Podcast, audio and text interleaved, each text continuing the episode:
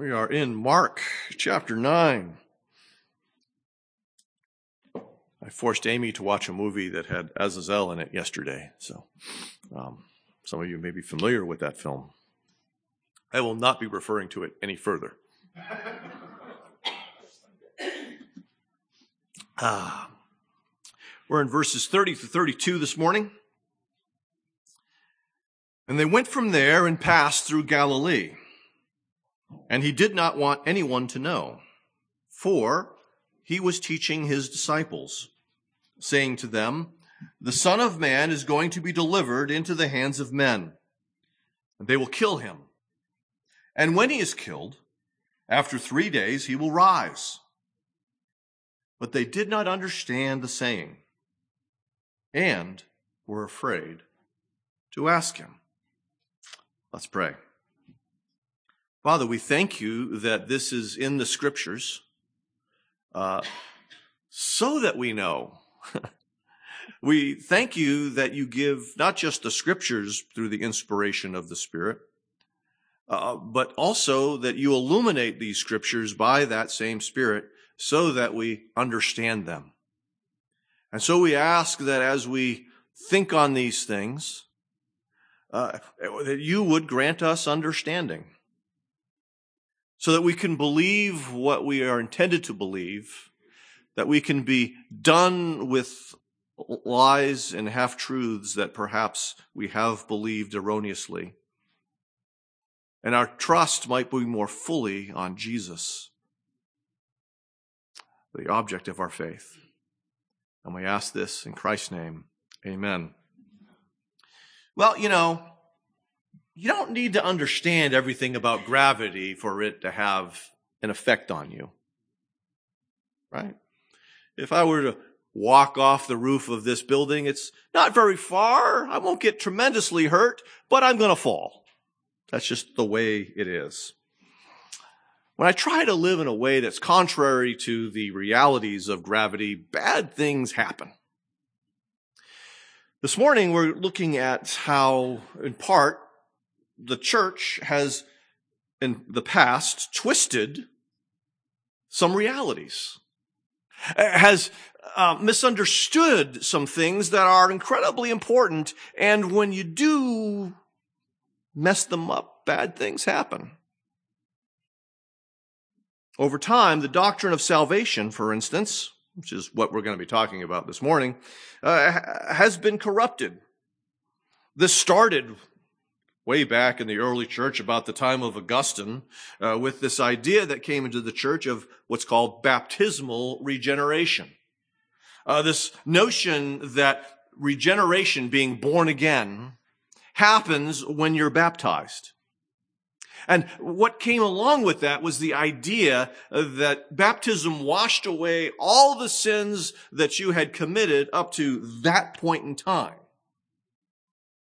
Well, the problem became what about the sins that happened after that point in time? And so people started to act inappropriately based on a false understanding of baptism, a false understanding of salvation. And they began to delay their baptism in the hopes that there would be fewer sins for which they might have to deal with uh, when they died but of course, does anyone know when they die? Well, this one bad doctrine began to result in a series of bad doctrines in an attempt to try and resolve this problem. So here comes the doctrine of penance to deal with those sins that you commit before your death after your baptism.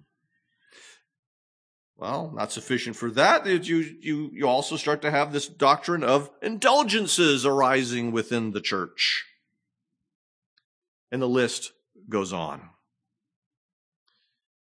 How are the disciples to respond to some private instruction that has to deal specifically with salvation? We have a map, not my imaginary map, but we've got a real map, thanks to technology today. And the transfiguration most likely took place, that's a little fuzzy, uh, way up there at um, Mount Hermon, most likely. by Caesarea Philippi. So that's where Jesus and his disciples are going to depart. I guess I ought to move over here so people online can see me. Um, they don't need to see me, want to see me. So they're going to go south and west, and it talks about them going, uh, passing by Galilee, and they're moving towards where we're going to find them next week is Capernaum, okay, which you see right there on the shores of the Sea of Galilee. And so it's a bit of a journey that they're going on. Um, and the course of this journey, it says that he, meaning Jesus, did not want anyone to know about their journey. His intentions are not so much secretive as intended to be private. He, he's going to spend time with his disciples. He, he's not in trying to engage in a preaching tour at, as he has in the past, but he wants to spend some time with his disciples. Because he's going to prepare them for what's going to happen in Jerusalem. Because they're not going to stop in Capernaum. That's just one stop along the way on the journey that is going to move us through the rest of this gospel toward Jerusalem and his death. The four. The reason for the privacy, the reason for the secretiveness, however you want to look at it, is given to us for he was teaching his disciples. That's the reason for all of this. But the verb tense with regard to teaching indicates to us that this was a frequent subject during this multi-day journey. It was not something that they talked about one time, but it's a subject that Jesus keeps bringing up, keeps talking about precisely because it's so important. That's what we find in scripture often. For emphasis, they would repeat things. And so this is at least the third time already in the last chapter or so uh, that Jesus has brought up this question of his being handed over to the peoples, of suffering, of dying and rising again. It's so important that Jesus keeps bringing it up. But here's the problem. They did not understand. It wasn't connecting it didn't make sense to them. Now, uh, there are some reasons that are given sometimes. One, a couple of commentators have mentioned that Jesus was speaking Aramaic, and of course, uh, we understand that. That is the common language of that region. And uh, Jesus may have used a word or phrase that was ambiguous in Aramaic. I don't think that's the problem. It's a spiritual problem. It's not an intellectual problem. It's also a problem with their prior learning. Precisely because we saw the scribes were mentioned last week, the scribes had been teaching a way of salvation and a, a what is going to happen to the Son of Man that is very different than what Jesus is teaching about what happens to the Son of Man. They were talking about the glorious Son of Man. And as we've, I've mentioned previously, first comes the cross, then comes the crown. But they didn't understand that the cross, the suffering, would come first for the Son of Man, for the Son of David, for the Messiah. They had been taught about this victorious Messiah, this victorious Son of Man, not the suffering one. And so there's a sense in which they don't have the hooks to hang what Jesus is talking about. The gospel, we could say, often doesn't make sense to people the first few times that they hear it. And it's not because they're stupid. It's just one, the spiritual realities of they, who they are. Their, their thinking is futile. Their understanding is darkened because of sin. It's a spiritual issue, not an intellectual issue. But it kind of goes deeper than that. John Newton talks about the spirit of the law or a legal spirit. Sinclair Ferguson talks about this at length in his book on the marrow controversy. And they're not the only two. One of the spiritual problems that people have is that they suffer under this legal spirit or legalism. We're going to get back to that in just a little bit. But they don't understand, and that's only part of the problem. The other part of the problem is they're afraid to ask him. He's their rabbi. He's the first person they should be going to when they don't understand. And yet, they're refusing to go to him. It's not that Jesus is shutting them down by saying, I don't have time for your questions. I don't have time for your doubts. I don't have time for your ignorance. It's they're not even going to him with these questions. They're afraid to ask. And the first part of that, I think, is the problem of pride. Pride drives us to want to appear more competent than we really are, or blinds us so that we don't see that we're not as competent as we think we are. It drives us to appear more intelligent, want to appear more intelligent than we actually are. It drives us to have this image of being more all put together than we really are. And so pride tends to avoid the reality of our flaws. And so here's a flaw that they're refusing to bring to Jesus. William Farley, in uh, I think it was Gospel Centered Parenting, uh, wrote Religious pride always resists God's activity, even while he thinks it is serving God. Now, I say I think it's from that book because, well, it popped up in my Facebook memories. It said, wow, in the providence of God, that's wholly appropriate for my sermon on Sunday as we talk about pride. But there's also fear. Fear that drives us to avoid the imagined condemnation of others. If we've if we've been paying attention to who Jesus is up to this point, we should recognize uh, that Jesus generally is not going to be upset with his disciples for their lack of understanding. They're, but they they are anticipating some sort of rebuke. They're anticipating some sort of rejection. In other words, they're just like us. Uh, don't we often withhold our real thoughts from people because we're afraid of what people will think and how people will respond. Isn't there plenty of that around the election these days as an illustration? The Roman Christians, you know, remember, Mark is writing this gospel to the Christians who were in Rome in, during his life. The Roman Christians likely struggled as well they struggled likely in light of living in what was uh, an honor culture. And what an honor culture does is part of it is you've got to look good. It's all about status. It becomes all about power. And uh, while there might be people with more status and more power than you, there are people with less status and less power than you, and and uh, you're always trying to get more. And the way to get more is to look good. Not to admit faults, not to admit problems, not to admit, admit weakness or ignorance.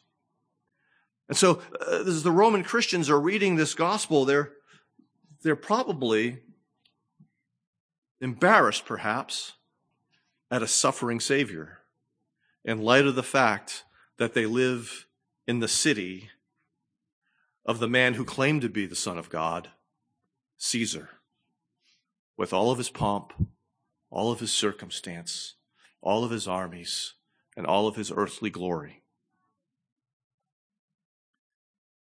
I want you to notice something. Notice the patience of Jesus with these disciples. Jesus probably already knows what's going on in their hearts, and yet Jesus is not condemning them at all for this. He is not discharging them because of their ignorance. He's not casting them out. He's not insulting them. He's not verbally abusing them in any way, shape, or form. And yet, they persist in their ignorance. And I want to encourage you, brothers and sisters, not to let fear and pride keep you from understanding.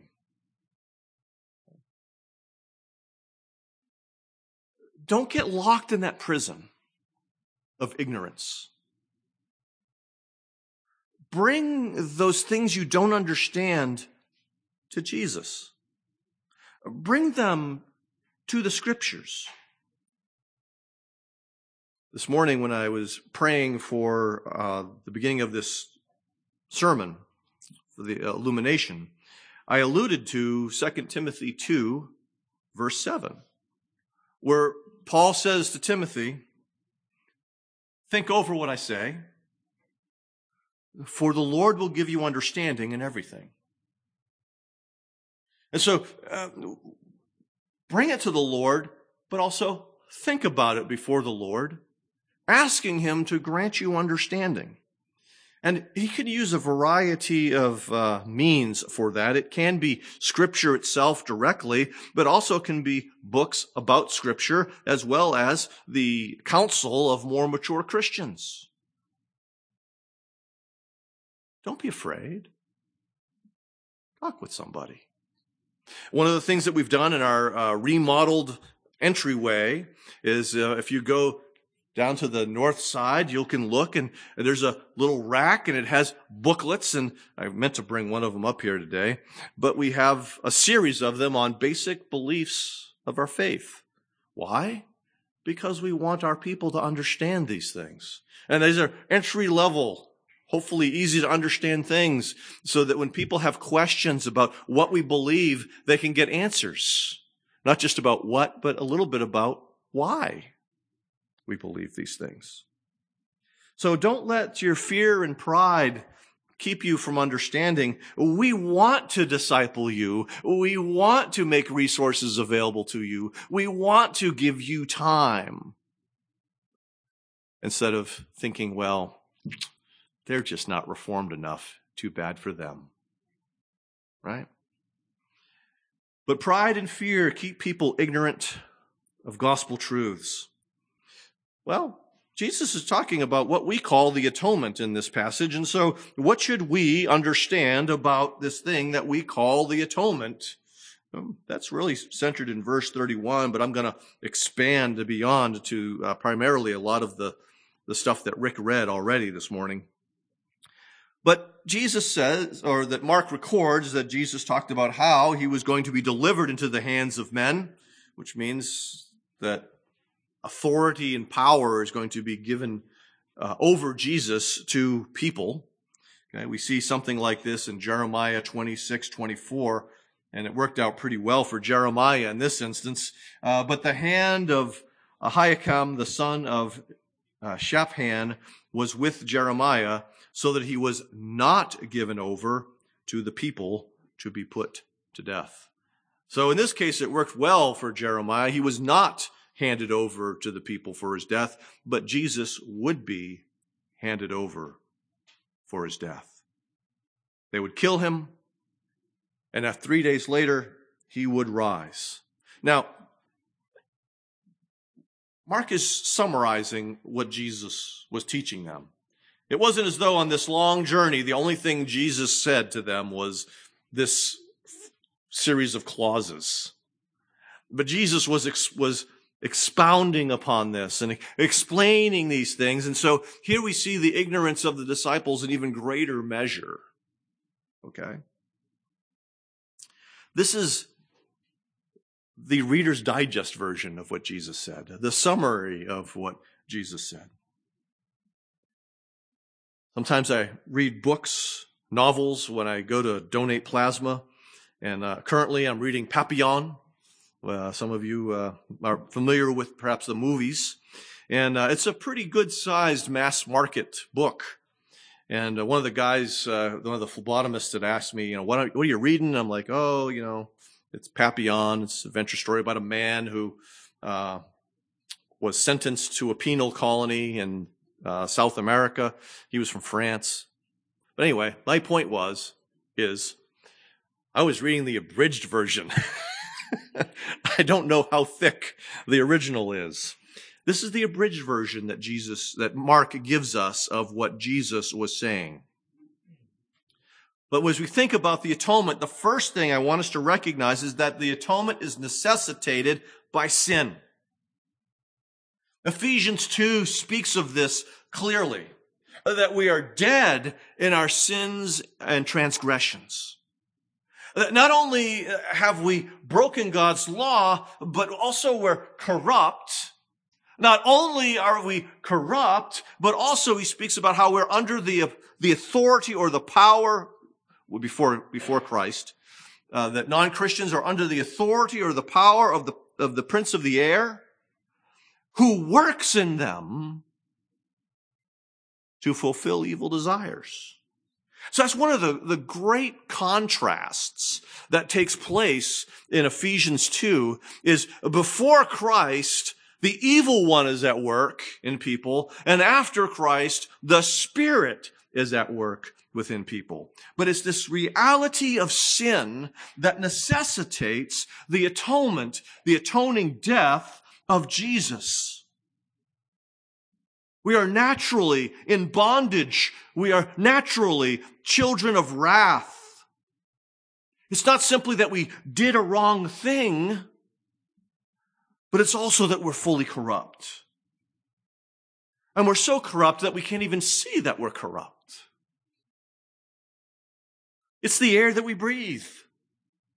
You don't see the air you breathe unless it's cold outside um, or it's really polluted.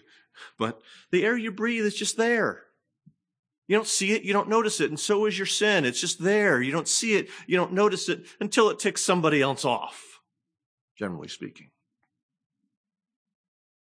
We don't recognize the gravity of our sin. For instance, in his famous book, Cur Deus Homo, Anselm of Canterbury is trying to explain the need for the substitutionary atonement. We're going to get to the substitution part next. Okay, but he's, he's explaining this to Boso, his friend. Uh, this is before, this is not spelled the same way as Bozo the Clown, so don't, you know, I grew up watching Bozo the Clown.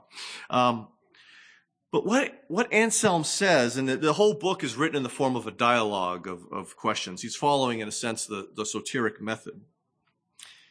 But he says to Boso, who doesn't get why Jesus had to become man, you have not as yet estimated the great burden of sin. The disciples have not yet estimated the great burden of sin. And if we think that the atonement of Jesus is, is nice but not necessary, it means we have not yet estimated properly the great burden of sin. One of the problems that the Church of Rome had is they had this sliding scale of sin. Some of them were mortal sins. They, they could kill grace and some of them were merely venial sins. They were a problem, but they didn't kill grace. Although if you get enough of them that you haven't dealt with, then you, you, you know, you have a big problem. In a sense, they are minimizing the problem of sin with their sliding scale. But let's not think that they are the only ones who do this. Uh, do not Protestants do the same thing?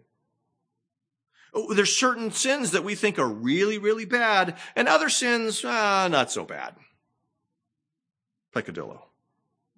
I was listening to an interview with uh, Jason Whitlock, who actually is um, an African American sports writer.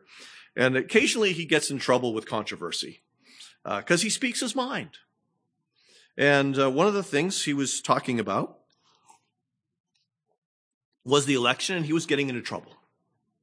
This is not about the election. This is about him getting into trouble. Okay? And as he was talking with others, he, he mentioned, and he grew up in church. His mom brought him to church, and he was discussing things with his mom, and, and he said, Mom, you've made racism into the ultimate sin. It's a sin. But so, so are these other sins. And that's the problem is we, we tend to take like one sin and for some people it's racism and we make this the worst sin imaginable so that we've got to tear down statues. I'm not trying to get political. Okay? Talking about our tendency to elevate certain sins so that those who commit them are beyond redemption. And that's not the way God sees it. The unforgivable sin is the blasphemy of the Holy Spirit. In heaven, there'll be people who committed every other sin imaginable, including racism. So, what did Rome do with this post baptismal sin?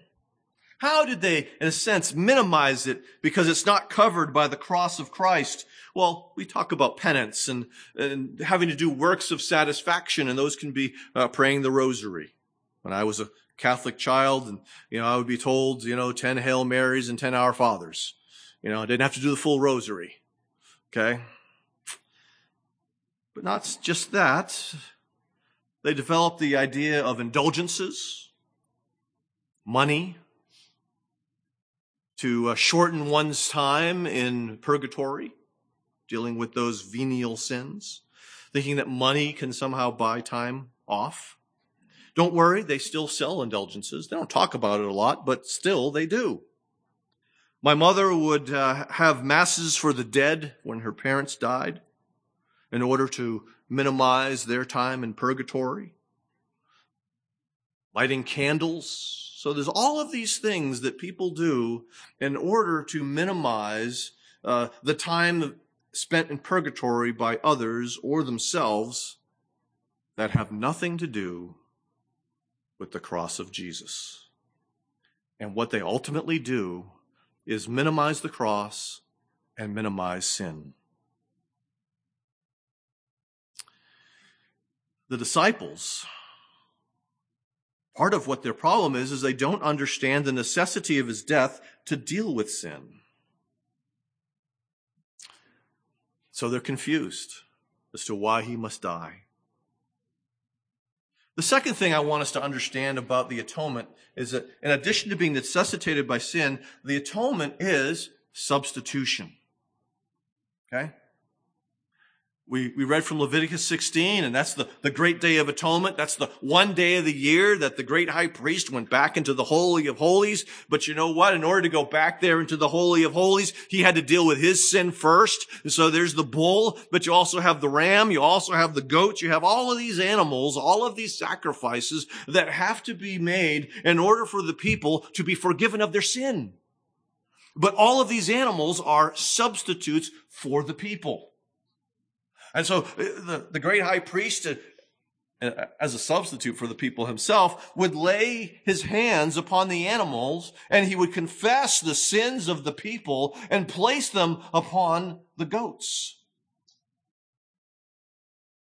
One goat would be slaughtered and the other goat would be sent into the wilderness, the scapegoat pictures of God's propitiation, the, the removal of, of his wrath, the satisfaction of his wrath against sin, uh, but secondarily, that idea of expiation, the removal of the offense by the, the goat that it goes into the wilderness.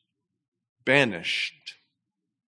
The sin is removed from God's sight, so there's no more cause for God to be angry with his people.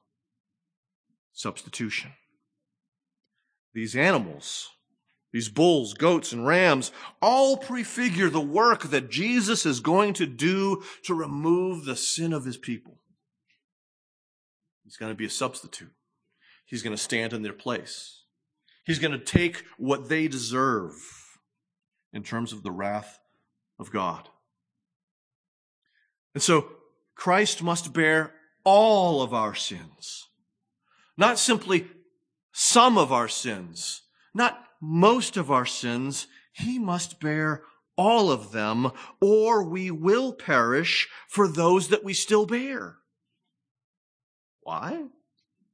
Well, one of the passages that I kept uh, bumping up against, so to speak, the last couple weeks as I work with Asher on his uh, membership class is Romans 6. The wages of sin is death. Not a bunch of sins. Sin. So we can't think that our gossip, our greed, our unrighteous anger, or whatever sin it might, we might be talking about, we can't think that that can be removed by saying a couple of nice prayers. That cannot be removed by lighting a candle. That cannot be removed by paying money for an indulgence.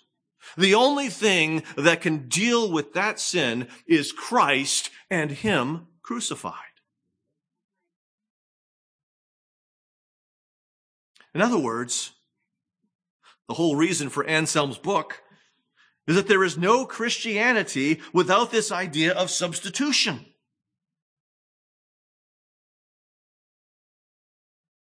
But it's not just the Church of Rome that has introduced problems with this, that has tried to remove this idea of substitution. Uh, one of the, I, I, say great, I should say infamous, one of the infamous leaders of the Second Great Awakening in America, Charles Grandison Finney. Uh, for some people, he's a hero, and I don't understand it at all. Because part of what Finney's problem was is that he held to the governmental theory of the atonement. Not as part of his idea of the atonement, but the whole shebang when it comes to the atonement. And the governmental theory of the atonement is basically this. Jesus shows you how bad sin is, so you better repent. But what's the penalty for my sin? It doesn't have a sin bearing Savior. It just has a sin showing Savior. And a sin showing Savior is not enough to save you. There have been a number of people that have taken up this similar idea. Third thing I want you to understand about the atonement is that it's about blood bought forgiveness. The sacrificial blood that is shed, the blood of the goats, the blood of the bulls, the blood that's sprinkled there in the, uh, onto the altar and also onto the Holy of Holies, the mercy seat. This prefigures blood, uh, Christ sacrificially said, uh, shed blood. I have too many S's in there. Sacrificially shed blood. There's no forgiveness apart from the shedding of blood. We see that in Hebrews 9, verse 22. The second part of that verse, without the shedding of blood, there is no forgiveness of sin. The, the blood of the bulls and the goats was provisional, waiting for the time that Jesus would come and shed his blood. And we see that in Hebrews 10 as well. In order for men to be forgiven, a man must die for men. And this man who must die for other men must be one who has no sins of their own. And so that's part of why the author of Hebrews goes to great pains to speak about how Jesus, though tempted in every way like us, was without sin. He didn't have to pay for his own, so he's free to pay for ours. This blood bought forgiveness. Only Jesus qualifies to be that great high priest. It's common now for liberals and progressive Christians to reject the idea of this blood bought forgiveness. Stephen Chalke, who's a, from a, one of the Brits, has called it uh, cosmic child abuse. He doesn't understand. He's like the disciples on the road to Capernaum. He, do, he doesn't get it. The Son freely offered his life in our place. It's not child abuse, but it is the recognition that blood must be shed, and his is the only that can be shed for our salvation. Jesus agreed to this precisely because he loved his people. He loved his bride.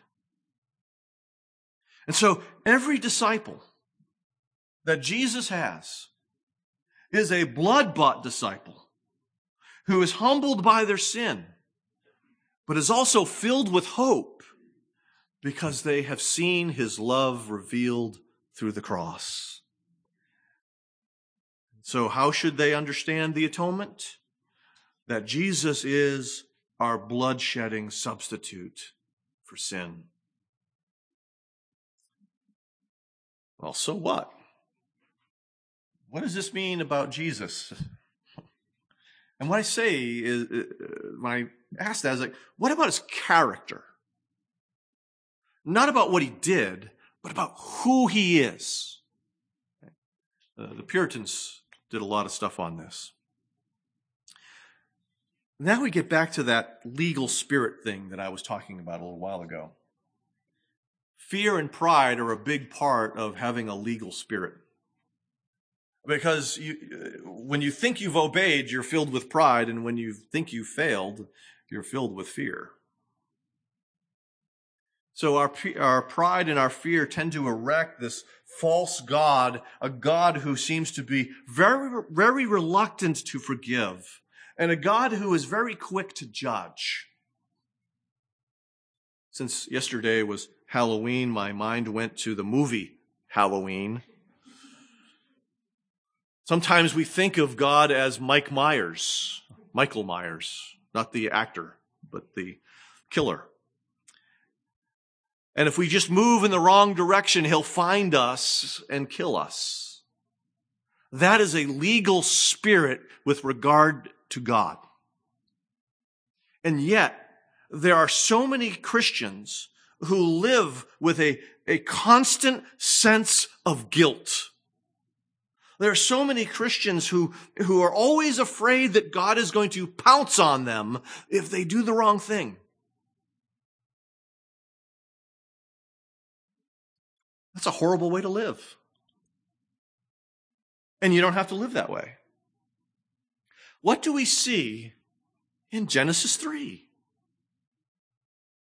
We see Adam and Eve hiding from God because they know they guilt, they know they're guilty and they feel shame. What does God do? He beats the bushes looking for them. but not to harm them. That's what I want you to understand. He's coming so that they can confess the wrong they've done. He's coming because he has plans to reveal the gospel in its seed form to them. He's coming because he's going to kill an animal in their place in order to put clothing on them instead of the leaves that they've kind of stuck together to hide their shame. In other words, what we find in Genesis 3 is a God who comes in mercy, a God who comes in pity a God who comes in order to bestow mercy and grace. But it's not just Genesis 3. Let's think about Exodus 33 and 34. Oh, when Moses wants to see the glory of God, show me your glory, Moses says. And God says to him, I will make all my goodness pass before you. His glory is His goodness. And I will proclaim before you my name, the Lord, and I will be gracious to whom I will be gracious and will show mercy on whom I will show mercy. So the first thing God says when it talks about glory is goodness, mercy, grace. That's the glory of God. Does he have wrath? Oh yeah.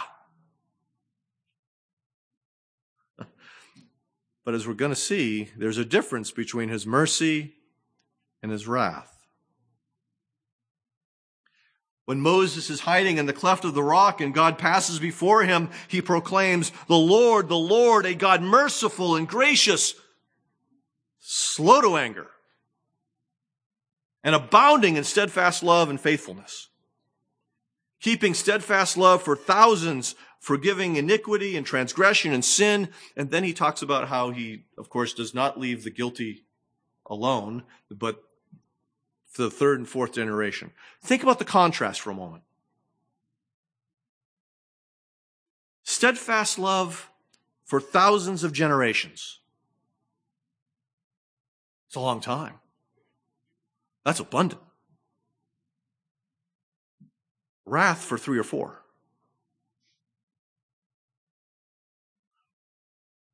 We see that God, be, He reveals Himself first with forgiveness. He's merciful. He's gracious. But He's slow to anger. He's quick to mercy, slow to anger. Quick to grace, slow to anger.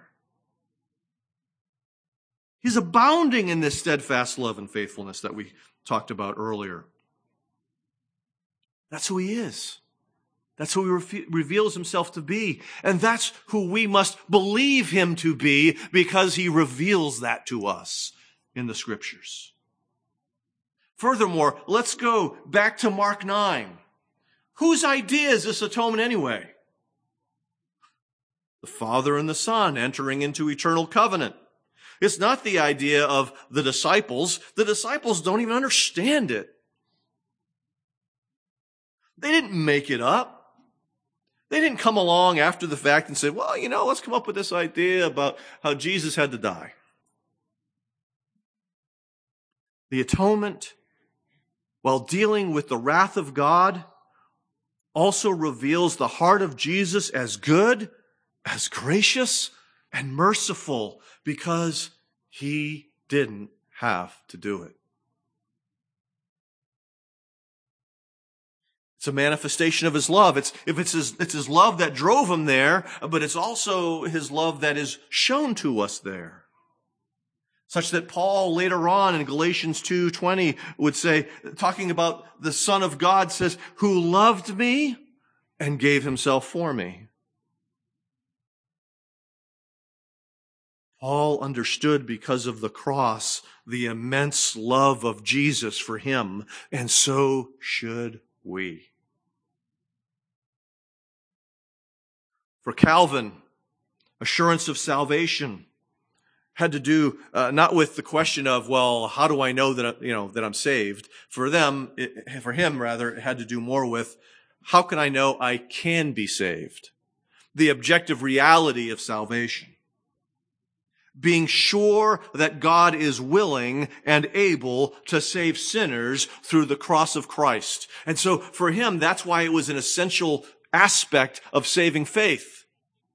Because you only believe if you think God's willing and able to save you. You're not diving into the dark. It's not a, a, leap into the dark, but rather saving faith is the confidence because of the cross that Jesus is willing to save and able to save. And so we find passages like this that, that drive it home. In case you, you're not sure about that, you're not, you know, Isaiah 57, speaking of Israel, but it's just as true for us. I have seen his ways, which are wicked, but I will heal him. I will lead him and restore comfort to him and his mourners, creating the fruit of the lips Peace, peace to the far and to the near, says the Lord, and I will heal him. Yeah, Isaiah talks a lot about the wrath of God, but he speaks just as much, if not more, about the mercy of God and restoration. I will heal him. Let me put it this way before I finish. Your raindrops of sin cannot extinguish the raging wildfire of his atoning love. Why do I say wildfire? That sounds a little dangerous and, and stuff. Well, Deuteronomy, our God is a consuming fire. Hebrews 12:29, our God is a consuming fire, and your sin cannot extinguish his redemptive love for you. Steve Brown at the first Ligonier conference I went to said that there is nothing you can do to add to or take away from the cross of Christ. In other words, your sin can't diminish its power and efficacy, and there's nothing that you can add like, you know,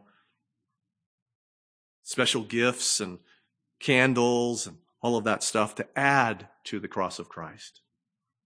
The cross itself is sufficient and needs no help from anything you can do. And there's nothing you can do that can ruin its value and merit for you. Another way of putting this the sun of his mercy and grace still shines behind the clouds that are produced by your sin. You can't eliminate the sun. So Jesus is a fountain of mercy and grace towards sinners. So if we're going to kind of take these three things and, and kind of put them together, what we find is that Jesus is the willing substitute for prideful, fearful sinners. The Reformation returned the focus of the church not only to Christ and Him crucified, but also at its best to Jesus who loves and pursues sinners. It restored a faith in which we obey because we've been loved, because we've been accepted, instead of the false faith that we obey in order to be loved, in order to be accepted. This is not just a struggle that happened way back then in 1517, but it's one that continues to rage in our hearts. And so I invite you to, to rest in this Jesus by faith. This Jesus who loves you. This Jesus who went to the cross for your sin to completely accomplish your salvation, not partially accomplish your salvation. Let's pray. Father, um, help us to understand.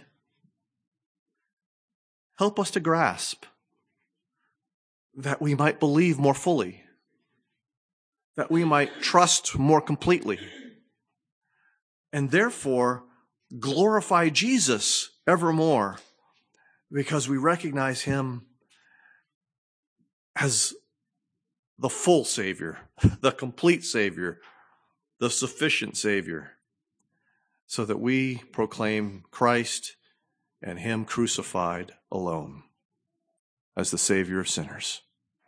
And we ask this in His name. Amen.